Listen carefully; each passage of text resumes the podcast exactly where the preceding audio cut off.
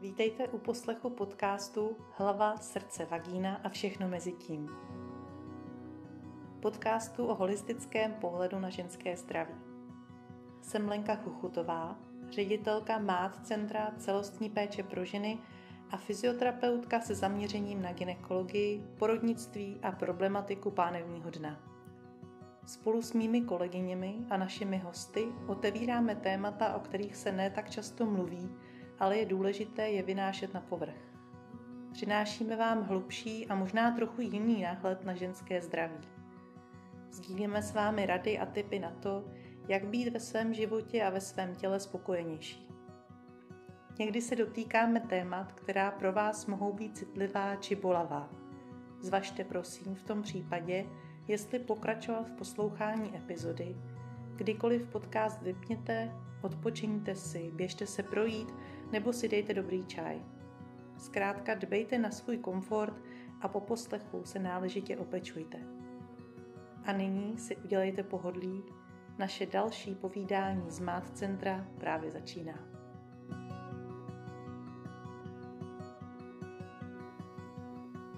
Já vás vítám u dalšího dílu eh, našeho podcastu. Dobrý den, milí posluchači, posluchačky a mým dnešním hostem je Zuzana Bestová. Je to naše terapeutka kraniosakrální terapie a taky biodynamických masáží. Zuzko, vítej, děkuji za to, že jsi přijala moje pozvání. Ráda. A my jsme si připravili pro vás dneska téma nespokojené miminko a kraniosakrální terapie, respektive nespokojené a potom spokojené miminko. Protože uh, vlastně máme spoustu klientek, které už jsou po porodu, úspěšně, mají doma krásnou ratolest, nicméně začínají mít ty obtíže s tím, že pořád musí miminko nosit, je plačkivé, nespí, uh, musí se třeba často kojit hodně a podobně. A my víme, že můžeme těmto maminkám a hlavně těm miminkům nějakým způsobem aspoň trošku pomoct. A mně přijde, že o tomhle se málo ví, takže jsem právě chtěla, aby jsme tohle téma tady otevřeli, i když to není vyloženě součást vlastně té naší jakoby zaměření toho na ženy, na tu ginekologii, není to o ženském zdraví, ale vlastně je. Že? Přesně že tak. To přesně Protože když člověk má doma plaštivé miminko, tak eh, je to náročné zvlášť když je po porodu, má možná i starosti sám za sebou, všechno se najednou změní a na sebe už nemá čas, protože to hlavní to je to miminko. A možná někdy i ty představy, že si představí, a budu mít krásné, spokojené, zdravé miminko. A ono to ne vždycky je takové. Já jsem to zažila sama, eh, když jsem před 27 lety porodila svou první dceru. A až časem jsem zjistila, že vlastně jsme měli tak náročný porod, který byl tak náročný pro mě i pro moji dceru, eh, že jsme obě vlastně měli trauma, o kterém jsme nevěděli. Moje dcera pořád plakala, nebyla možná utišit, nebylo možné ji uspat, eh, špatně, měli jsme problémy vlastně i s kojením, hmm. takže uh, ona z toho nakonec nějak vyrostla ale vlastně mám velké pochopení takhle pro tyhle děti a pro tyhle mm, maminky taky a vím, že kraniosakrální terapie jim v tom může velmi elegantně a efektivně pomoct. Mm-hmm. Já právě, že to vidím nejenom u našich klientek, ale i ve skupině mých přátel, kteří přesně teďka jako mají ty malé mm-hmm. děti. A často tam právě slýchám takový to, jo, je úžasná, úžasný, zdravý, všechno akorát my prostě už jako jsme nevyspalí a teď ho zdrápí třeba jako bříško asi a zuby asi a nevíme a je to prostě pro ně náročné. A docela se teďka zmiňuje výraz KISS syndrom, mluví se o tom, tak eh, jestli by si mohla vlastně popsat, co to znamená a jak moc se tyhle ty obtíže s tím vlastně bojí. Mm-hmm. Eh, je to vlastně soubor obtíží, kterými mm, malé miminka trpí. Byl popsán až někdy v 90. letech a vlastně dostal tady tenhle ten název. Eh, s tím, že eh, je to jakoby soubor obtíží, ale to primární je, že vlastně vlivem okolností jde je velký tlak na spojení lepky a prvního krčního obratle, případně druhého krčního obratle. Eh, jsou tam mm, možná i poškozené tkáně kolem, ty vazy a svaly a to miminku způsobuje velké potíže. Eh, to, proč ten KIS syndrom vznikne, eh, vlastně není úplně jasné, ale byly vysledované vlastně ty okolnosti, kdy to vzniká. Buď je to třeba více četné těhotenství, kdy ty miminka nemají v bříšku moc místa, nebo mají obrácenou polohu, případně byl porod velmi dlouhý, eh, nebo byly použita třeba taková pumpa, anebo eh, vlastně Kegelův hlmat se to myslím jmenuje, když prostě vám miminko vytlačí z břicha, takže vlastně mm-hmm. nejde to těma přirozenýma cestama, stahama tě, té dělohy, ale vlastně je tam použita nějaká další síla a ty tlaky potom na tu hlavičku toho miminka jsou příliš velké, nebo, to, nebo ta hlavička je v neúplně fyziologické poloze. Samozřejmě eh, ten život eh, vlastně má velkou sílu a ty miminka mají velkou schopnost se vrátit eh, do toho zdraví. Jsou velmi flexibilní v tomhle, ale někdy potřebují pomoc. Zároveň taky nemají moc způsobů, jak vyjádřit svoje nepohodlí, takže pláčou což je pro nás, hlavně pro matky, je to hodně, hodně těžký zvuk. Hmm. A, a vlastně je těžké vlastně zjistit, co který pláč znamená, protože eh, kromě toho, že miminko pláče, když je nespokojené, když má hlad, eh, cítí se nepohodlně, je třeba mokré, tak zároveň tam část toho pláče může být i uh, jakoby, skoro bych řekla, i jako žádaná, protože ono potřebuje odbourat stres, protože mm-hmm. tak mhm. jako pro maminku to není úplně jednoduché porodit dítě, mm, tak i pro to miminko ono se vlastně musí prodrat ven úzkým porodním kanálem. E, je to pohodě, je to v pořádku, je to fyziologické, ale přesto je to někdy náročné a ne vždycky jsou ty okolnosti úplně ideální. Takže i, i vlastně část toho pláče může být, že vlastně potřebuje ze sebe vybít to napětí a udělá mu to dobře. Ale pro ty rodiče zvenku je to těžké. Hmm. V podstatě mě k tomu napadá, že jako my, když si projdeme nějakou náročnou situací, máme z něčeho, prostě nevím, třeba stresující projekt, že jo, nebo velká zkouška ve škole, nebo cokoliv, nebo se nám stane auto nehoda, třeba nevážná, ale něco, že jo, takový nepříjemný, tak se z toho potřebujeme vykecat. Že jo? Potřebujeme mm-hmm. prostě to povědět všem kolem ideálně, nebo kamarádce. Nebo vyvstekat, nebo, každý reagujeme jinak. Nebo vyvstekat, ale velmi často to komunikujeme, že jo, povídáme o tom, že to bylo hrozný, nebo já jsem úplně vyřízená, ale to miminko to neumí takhle, že? takže ono vlastně tím pláčem komunikuje tyhle ty svoje pocity a emoce a vlastně někdy třeba to opravdu může být jenom to, že to prostě potřebuje říct tomu jo. světu, co všechno se mu tam stalo. Vlastně. Přesně tak, přesně tak. Takže, Takže to je určitě vlastně fyziologická část toho pláče. Ale vlastně, když se to potom jako překlene do toho, že toho je příliš a vlastně tam zároveň možná je to i ta potřeba o tu pozornost a právě o tu péči, že takový to pomozte mi s ním nějak to zpracovat. Mm-hmm. Určitě, určitě taky. Vlastně, eh, když se ještě vrátím k tomu KIS syndromu, tak eh, pokud si třeba všimnete, že miminko eh, preferuje hodně jednu stranu, je neklidné, případně má problémy se zažíváním, to všechno může vlastně na ten KIS syndrom ukazovat. I když vlastně ono to není, není nic hrozného. Jo, vždycky, se, vždycky se dá pomoct, kraniosakrální terapie je, to, je na to velmi vhodná. Taky se hodně používá osteodynamika. Záleží, často ty miminka i chodí na fyzioterapii, což je moc dobrý, že se vlastně skombinuje e, vlastně uvolnění a procvičení vlastně těch svalů a vazů, ale zároveň ta kraniosakrální terapie, když budu mluvit tady za tenhle ubor, tak uh, umí pomoct v tom, že se jakoby naladí na úplně to tu jemnou vnitřní živou sílu toho miminka. Mm, když vlastně mám to miminko v ruce, nejčastěji eh, dám ruku pod křížovou kost a pod, pod lepku. Vlastně ladím se na, eh, na ten systém, vlastně nejenom na to tělo, ale na celý ten systém toho miminka, eh, s tím, že vnímám, kde je nějaké stažení, a jenom dávám vlastně velmi jemňonké impulzy k tomu, aby se ty tkáně mohly uvolnit, aby se všechno vlastně vrátilo do té správné polohy, tak jak by mm-hmm. mělo.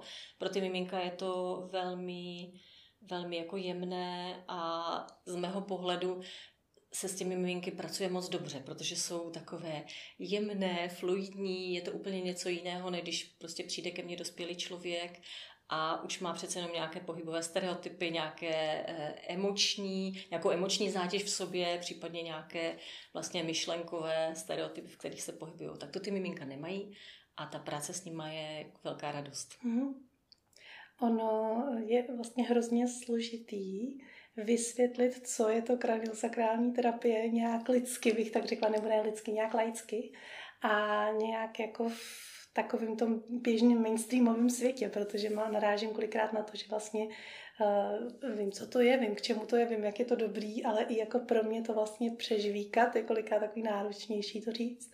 Ale vlastně, eh, co jsme nezmínili, tak jedna z důležitých věcí tak je právě autonomní systém nervový, autonomní nervový systém, vegetativní systém, jo, za to. který vlastně je ten, který se tam, jestli jsem to správně eh, načetla všechno, je vlastně ten, který eh, může být nějakým způsobem ovlivněn, pohmožděn tak lehce, když to tak řekneme zjednodušeně, pohmožděn právě tím průchodem těch porodních cest nebo nějakým vlastně tím zmožněním tkání, to může ovlivnit i ten nervový systém. Mm, vegetativní určitě, nervový systém. Určitě. Mhm. A to je vlastně přesně potom soubor těch příznaků, který dělají tohleto nepohodlí a i právě ty zažívací obtíže, jakoukoliv vlastně ten poruchy spánku a podobně. A vlastně ta kraniosakrální terapie umí pracovat s tím letím vegetativním nervovým systémem a umí ho vlastně jako přeladit na lepší fungování. Mm-hmm. Přesně, zároveň i, i vlastně v tom uh, uh, otvoru té tylní kosti tam prochází nervus vagus, který uh, vlastně ovlivňuje jak zažívání, tak dýchání, vlastně všechny ty základní funkce. A když, když jsou tam ty tkáně v té oblasti stažené, tak to vlastně ovlivňuje i tady tenhle ten nerv, takže pokud se tam vlastně uh, všechno povolí, tak se velmi tomu miminku uleví. Mm-hmm. A my tady mluvíme pořád o miminku, ale eh, co třeba trošku starší děti, nebo vlastně kdy se může přijít na takovéhle ošetření po porodu. Jestli to je třeba, že se musí počkat nějakou chvíli, nebo naopak co nejdřív. A nebo naopak, když nás už teďka slyší maminky, které mají třeba ruční dítě, tak můžou přijít taky. Jak je to s tím věkem? Uh-huh. No já osobně uh, jsem možná trochu stará škola a mám pocit, že je dobré dodržovat šesti nedělí. Jednak pro to miminko i pro tu maminku, že vlastně eh, pro to miminko je to vlastně velká změna jeho světa. Ono je ve tmě, ve vodě, úplně jinak na něj působí eh, vlastně zemská přitažlivost a nechat mu aspoň těch šest týdnů, ať si vlastně jakoby zvykne na ten jiný svět a potom ho teprve brát mezi, mezi další lidi. Takže já, já vlastně ráda pracuji s těma miminka po šeš, miminkama po šesti nedělí a ta horní hranice není omezená. Stává se mi, že i u vlastně dospělých klientů, pokud třeba chodí častěji a opakovaně a měli nějaký, měli nějaký těžký porod, takže v tom těle to pořád je a pořád se to dá uvolnit. Je samozřejmě dobré, když se to uvolní čím dříve, tím lépe, ale eh, když přijde roční dítě, přijde dvouleté dítě, přijde pětileté dítě, desetileté dítě, pořád se s tím dá pracovat. Už, už vlastně mm, ty malé miminka, v případě, že to není nějak jako velké, velké pnutí v tom systému, tak eh, třeba jedno, dvě ošetření stačí. Pokud eh, přijdou starší děti a už je, už je to jako víc fixované, tak potom je tam těch ošetření třeba více, ale určitě vlastně se dá pracovat i se staršíma dětma. Napadá mě u těch starších dětí, tam eh, třeba už jako se naučí, že nemusí plakat, že, jo? že tam už vlastně hmm. třeba není jako, ten, ty projevy nejsou teda tak dramatický, ale vím, že jsem slyšela nebo i četla, že to třeba má i vliv, eh, ten KIS syndrom nebo tyhle ty obtíže, eh, že má vliv na kvalitu spánku, i takový ty noční můry, že to může být. Může být. A nebo hmm. i potom třeba poruchy pozornosti, Taky. Že, i mhm, potom takový ty různý uh, poruchy, jako třeba čtení, psaní a takhle, uh-huh. soustředění. Takže vlastně tím můžeme říct, že se i vlastně dají ošetřit takhle ty starší děti a může určitě, se jim určitě, určitě ulevit. Jo. Já vím, že jsi říkala, že jsi vlastně pracovala i s autistickými dětma. Ano. Že to taky byla velmi zajímavá práce. To byla pro mě velká škola, protože uh, taková, uh, takový ten moje přání, že ten dospělý nebo to dítě si lehne na lehátko, já ho v klidu ošetřím, tak to vzal úplně za své. Uh, a vlastně často to bylo trošku jako ochučování divokého zvířátka, myslím tím i ty, i ty, vlastně i ty malé děti, když přijde čtyřleté dítě, pobíhá po té místnosti. Mm, takže jsem úplně jakoby opustila ty svoje představy.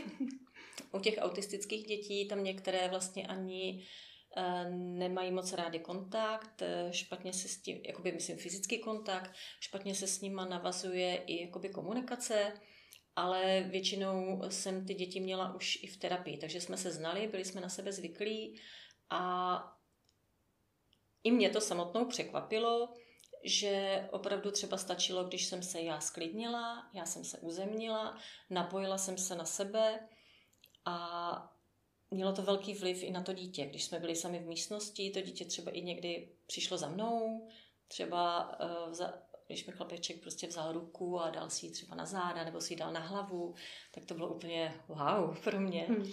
Hmm. A pak jsem třeba měla i starší e, děti, desetileté, dvanáctileté, které třeba měly za sebou jako deset ošetření.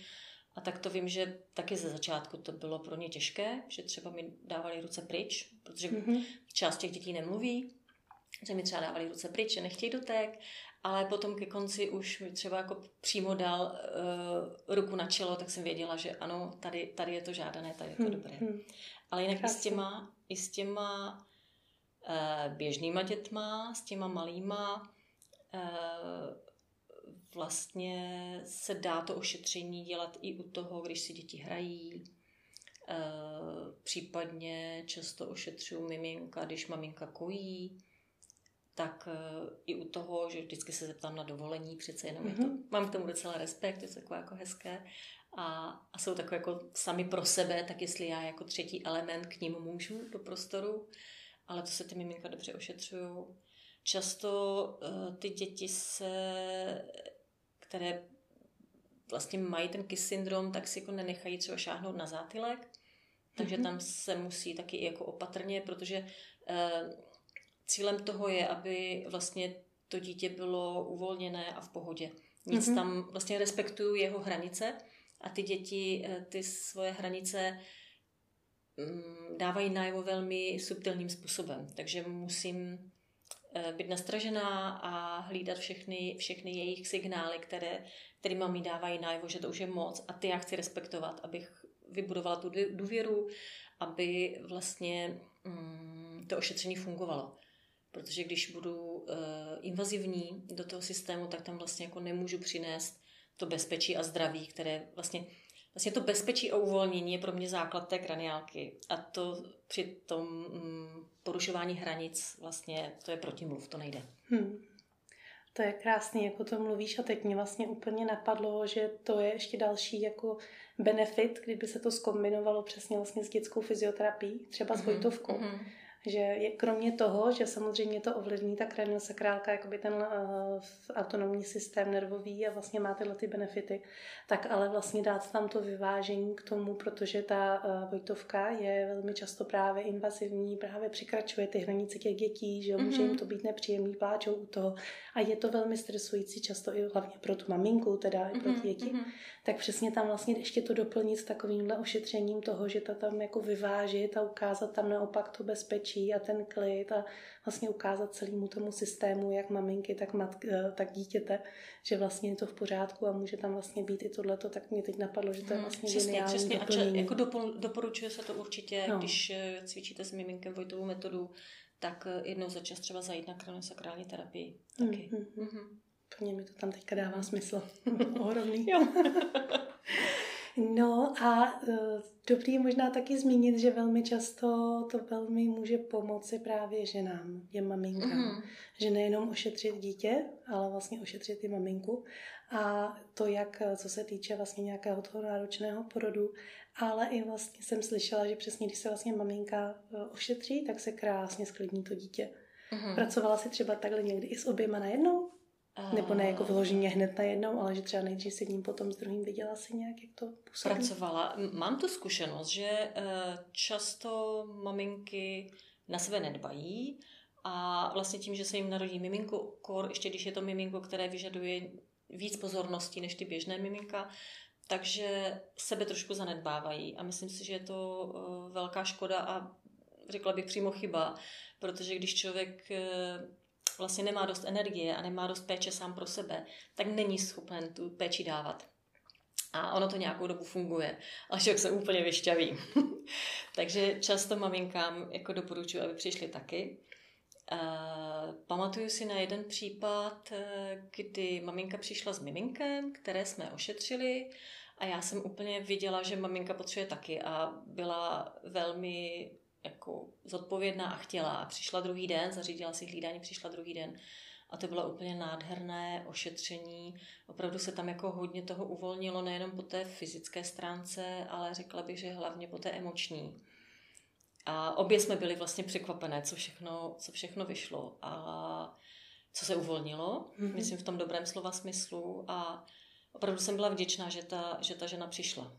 Že měla tu odvahu, protože myslím si, že někdy je to i o tom, že člověk tak nějak tuší, že je to náročné, bolavé, že vlastně eh, často měl i představu, jakým způsobem ten porod bude. A ono to bylo všechno jinak.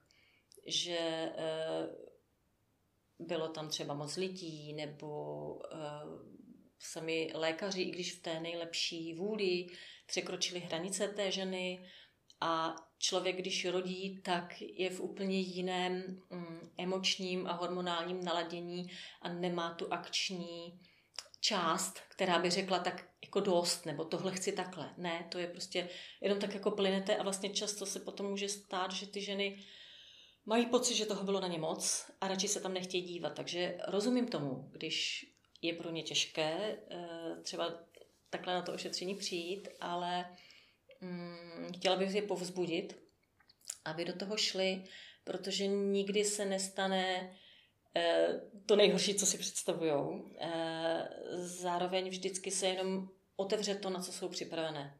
Já pracuji velmi jemně, eh, vlastně netlačím, nechávám, nechávám vyplynout jenom to, to vlastně, co je připraveno, aby se, aby se odplavilo, takže opravdu vůbec nemusím mít strach.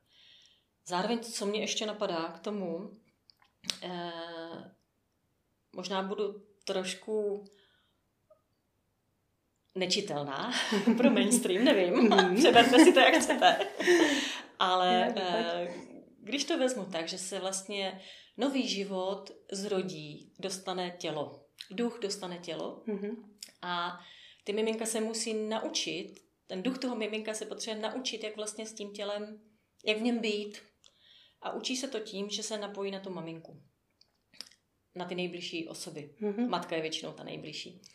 Eh, a když ta maminka je vystresovaná, eh, unavená, neuzemněná, eh, povrchně dýchá, je toho na ní moc, tak to dítě se vlastně naladí na ní a není mu v tom dobře. Takže pokud se ta maminka doká... Takže je velmi dobré pomoct té mamince. Mnohdy si ta žena nepomůže sama, potřebuje pomoc zven, zvenčí, hmm.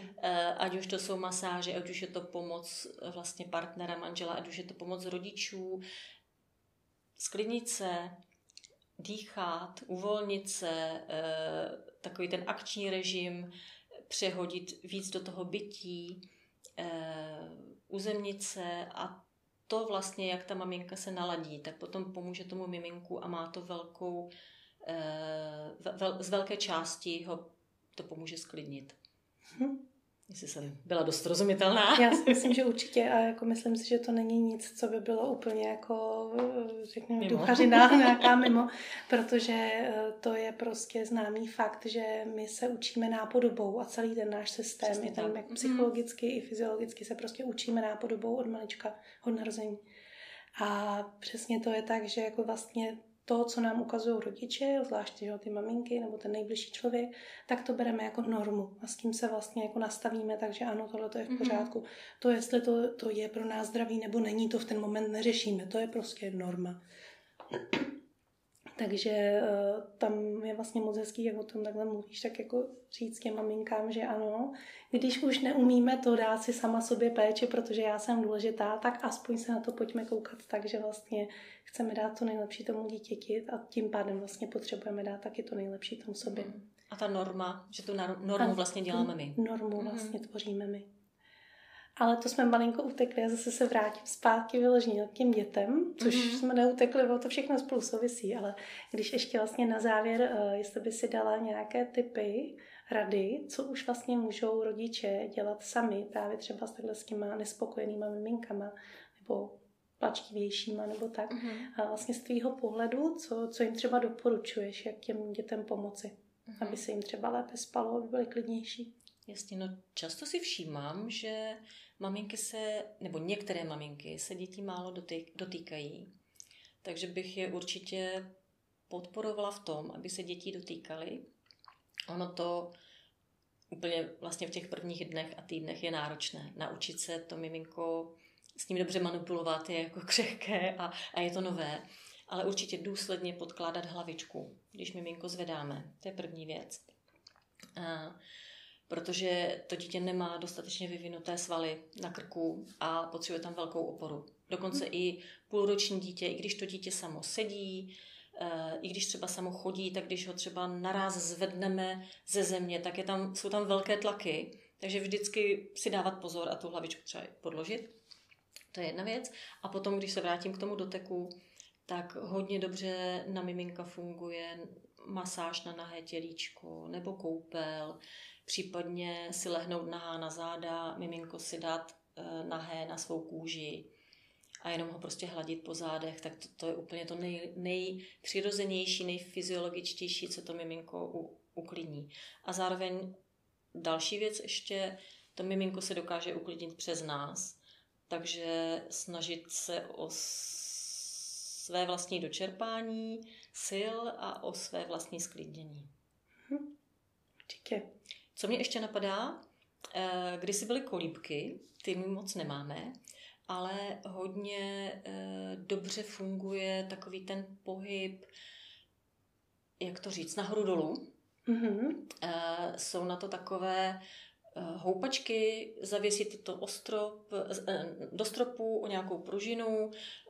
Moje sestra tomu říkala haka Houpe se to nahoru dolů, samozřejmě se to dá houpat i klasicky jako kolíbka, ale ten pohyb nahoru dolů, v případě, že má to dítě jakoby podložený krček, leží tam hezky v klubičku, tak to je taky dobrý způsob, jak je uklidnit, případně uspat. Jo, jo, nebo hojdečky, hojdečky taky no. dá najít, no. houpačky, mm-hmm. uh, ha- hacka, to myslím píše, že se to dá najít, nevím, myslím, že hacka. Nevím. Myslím si tím teďka jistá. Za mých dětí to nebylo, tak Za tvých to nebylo, já jsem ještě děti neměla, hele, to bohužel jsme úplně teďka uh, v in. tom in, ano, a já tím, že se věnuju spíš jako uh, ženám, tak tohle to vůbec nevím. Mm-hmm.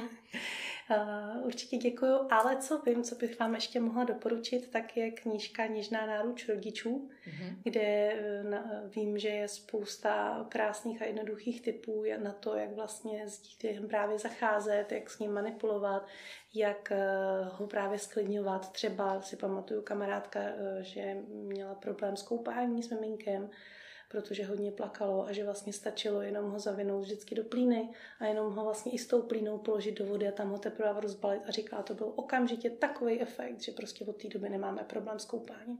Mm-hmm. A to jsou vlastně tak jednoduché věci, které můžou prostě ale tak moc pomoci těm novopečeným uh, rodičům. Určitě. Takže určitě. To mě připomnělo, že, že někdy ty zavinovačky měly své opodstatnění a že, určitě. že některé děti to nemají rády, ale některé naopak právě, když mají ten vlastně těsný prostor, eh, kterým připomíná trošku tu dělohu, tak eh, je to fajn.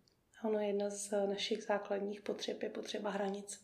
Takže hmm. vlastně vnímat jako svoje hranice, jak fyzický, tak potom je samozřejmě ty emoční a další, ale ty fyzický, tak nám to vlastně dělá dobře a velmi často mnoha lidem vlastně do dneška, když je tady třeba s rybozem houpu nebo zabalíme vlastně do šátku, tak je to takový to jako mm, je to hezký. Takže tak. že, takže houpat a hladit a hlavně dotýkat se nejenom miminek, ale všichni navzájem. Já mám pocit, že všem by jsem potřebovala ordinovat. není nikdy dost. Ano, všem bych ordinovala, jak se navzájem dotýkají a balí se do něčeho příjemného. Mm-hmm. Takže já ti moc děkuji za všechny tvoje vhledy a připomínky a doufám, že vám to bylo ku prospěchu. A kdyby některé maminky chtěly přijít na ošetření, jak sami nebo právě s dětma, tak určitě můžou k nám, že vlastně má centrum.cz tady v Praze, anebo případně ty působíš i v Brně. Že? Jsem v Brně, ano. Takže tam tě můžou kontaktovat přímo na tvých stránkách. Určitě, buď si zadejte CZ nebo živé tělo.cz a tam si najdete. A tam se všechno, všechno. dozvíte. Takže vám děkujeme za poslech a budeme se těšit u dalšího dílu. Díky, nashledanou.